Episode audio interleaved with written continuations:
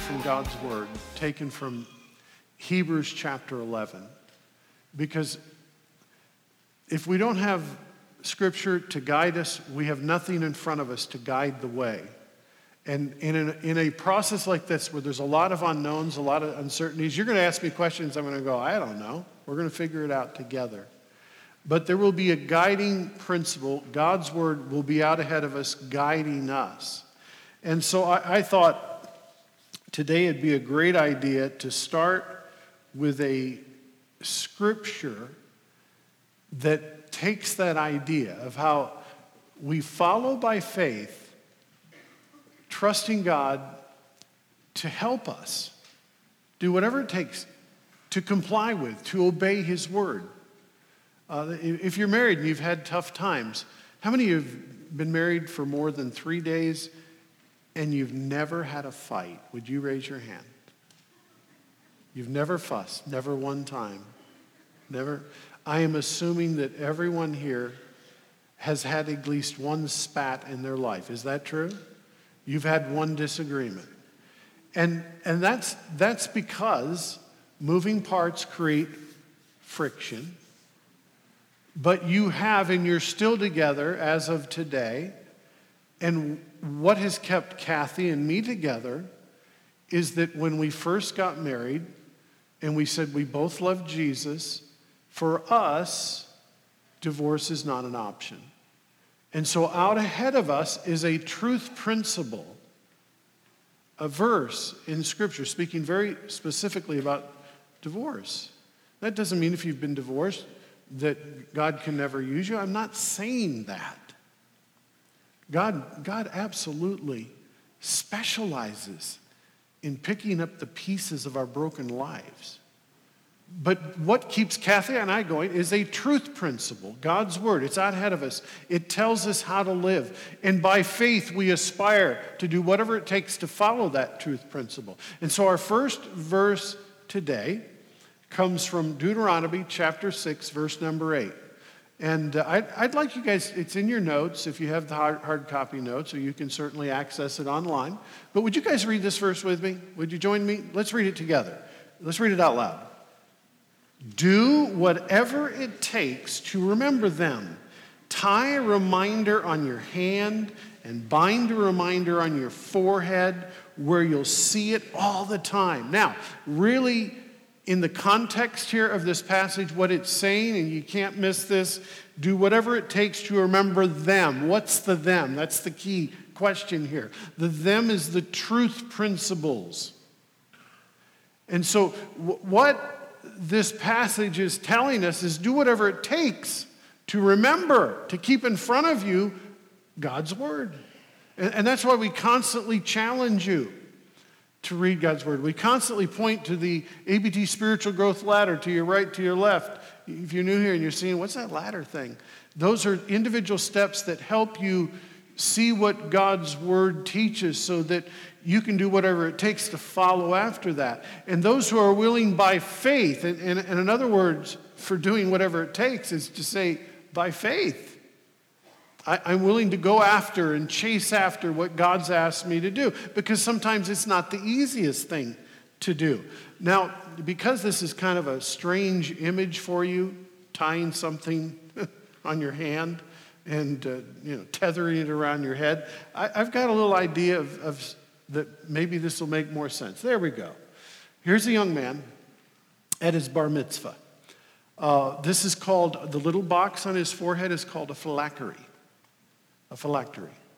The purpose of this box for this young man going through his bar mitzvah is to remember this scripture from Deuteronomy that God has asked his people to put the truth. So, what they would do is take a little piece of paper and take some of the Word of God and they put it in the box so that it is a constant reminder. You walk around with a box on your forehead all day long, or another one on the back of your hand here, strapped on with leather straps. You are literally doing what this scripture says. However, today, I, I don't think it's necessarily important that we have a literal box, and most uh, Jewish people who are bar mitzvah do not do that every day. It's a reminder, it's a visual. Uh, there are, however, Hasidic Jews, uh, even to this day, who still wear this as everyday attire. And, and frankly, I have nothing but respect for them. I, but I'm here to tell you today that those of us that will have a whatever it takes faith, we've got to have something more than a just a seems to be the right thing to do, or more than just, yeah, I like that idea thing to do. We've got to be driven and compelled and called by something to live by faith, to have a whatever it takes kind of faith, a faith that, that inspires you to overcome all obstacles. You've got to have something in front of you, and that something is God's Word. And, and so today I'm going to give you three thoughts very quickly. It's only going to take me about five minutes to give you this. So I want to talk quickly. You listen quickly. In your notes, write it down. Number one, faith that does whatever it takes. It doesn't need worldly recognition. You see, when God's word is guiding you, not popular opinion or popular polls, you know how, how a lot of politicians decide how they're going to vote? You all know this to be true. They go outside and, you know, they kind of put their finger up in there, a little water on it so you can feel which way the wind's coming from. And they make up their mind to do what they're going to do based on what they think popular opinion is. And we have done this with morals, our moral standards. We have done this in regards to marriage.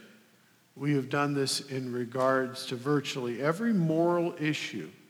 You know, the, the, the Ten Commandments are not the Ten Suggestions. God has put out in front of us truth principles that we're supposed to pursue. And He says, put them in front of you. And, and this idea of faith that does whatever it takes doesn't need recognition. Another way to say that it doesn't need popular approval. You are not, if you're still a student in school, you understand what peer pressure is. And, and you feel the pressure to conform and do what everybody else is doing. But faith that will do whatever it takes to follow that truth principle, to, to lock in on what does God want? What does He think? What matters the most? It's not going to give in to recognition. And that's what this verse says. Hebrews chapter 11, verse 24. Listen in. It was by faith that Moses, when he grew up, refused to be called the son of Pharaoh's daughter. Man, there was a lot on the line here. But in the context of this passage, it's clearly saying Moses opted for a way that was not tied into recognition. Moses was willing to bypass the recognition of popular opinion so that he could do what he knew was right. Uh, we're always going to be pulled by the world. Everybody, listen in on that. that that's big. It never goes away. When you're 29, 39, 49, 59, there's always a peer pressure there. But faith does whatever it takes. It's not drawn into sin because of worldly recognition. Number two, faith that does whatever it takes is not defeated by hard times. In fact, it chooses intentionally not the easy way, the path less traveled. If God's calling you to do something, you lock in.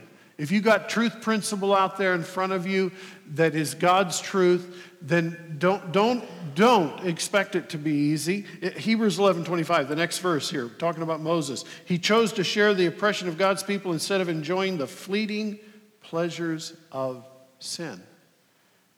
When you have faith that does whatever it takes, you are willing to choose not the easy way, but the hard way. So, everyone here who is a person of faith will experience it sometimes a, a moment. We as a church are, are we're not going to have some easy choices, we're going to have some hard choices. But we've got to be driven by what God's called us to do, and that's what gets out in front of us. Number three, faith that does whatever it takes always focuses on what is ahead. It, it is able to separate itself from the immediate issues of comfort and pleasure, and, and it'll let you focus on what's ahead. Here's the scripture. This is what's going to guide us here. He thought it was better to suffer for the sake of Christ. And, and I, I don't know about you, maybe you missed this. This is written to Hebrew believers, followers of Christ, talking about Moses in the Old Testament. You with me? Christ had not yet come.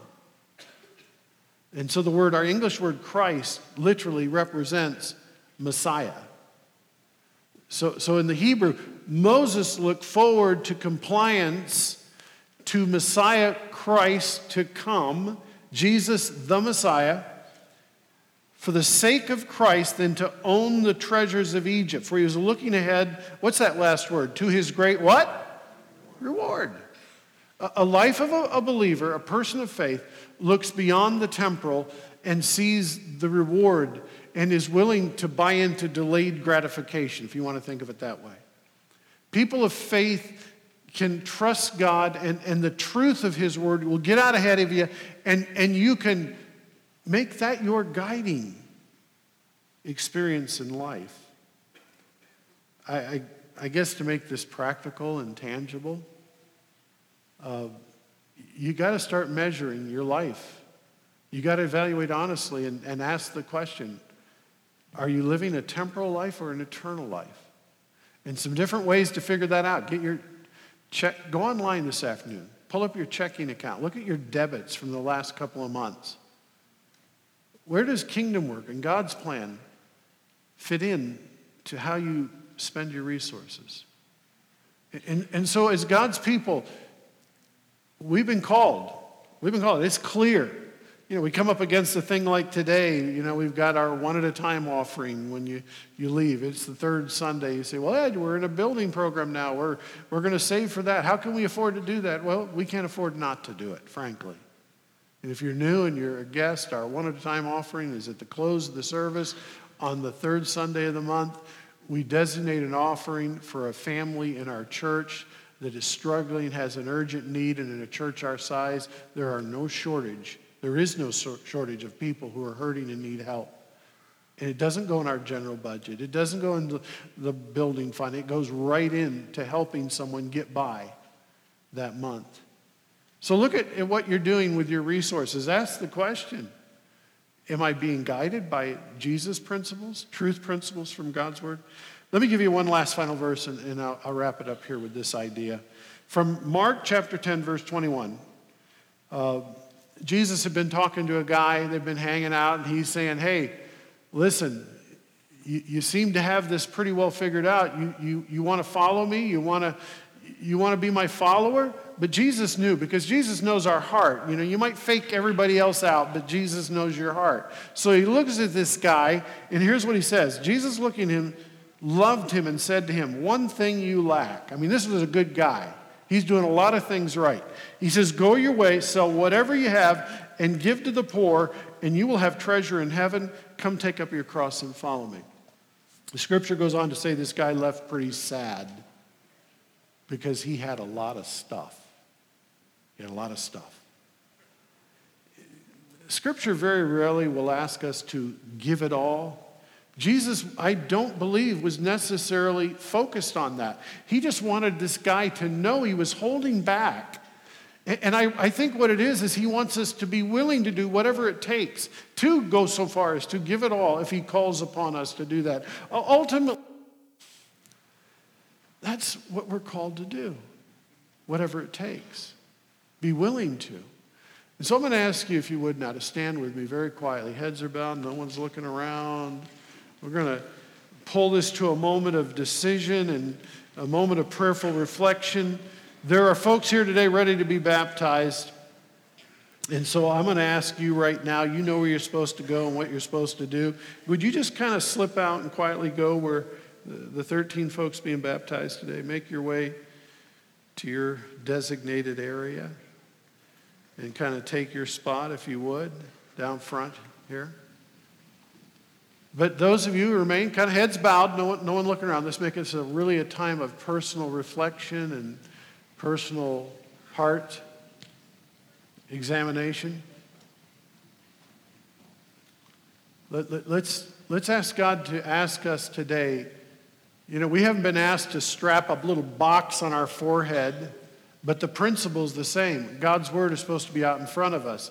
That's how you have a whatever it takes kind of faith, a faith that inspires you to follow truth.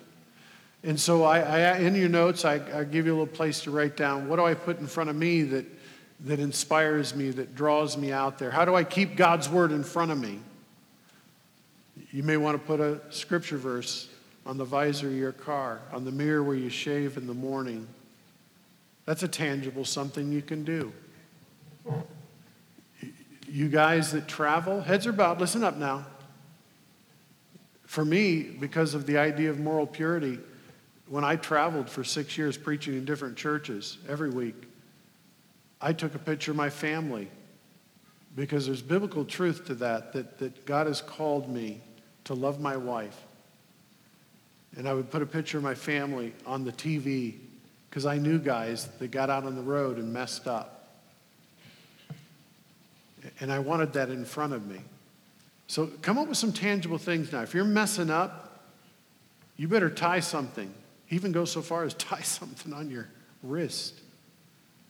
Because the, the only thing that will carry you through this life is the truth of His Word. That's the only thing that will give you faith. Some of you are wondering, why is my faith not any stronger? It's because you don't have the Word out in front of you that draws your faith forward. Thank you for listening today. We hope your heart was inspired. For more information or directions, visit us at abt316.com.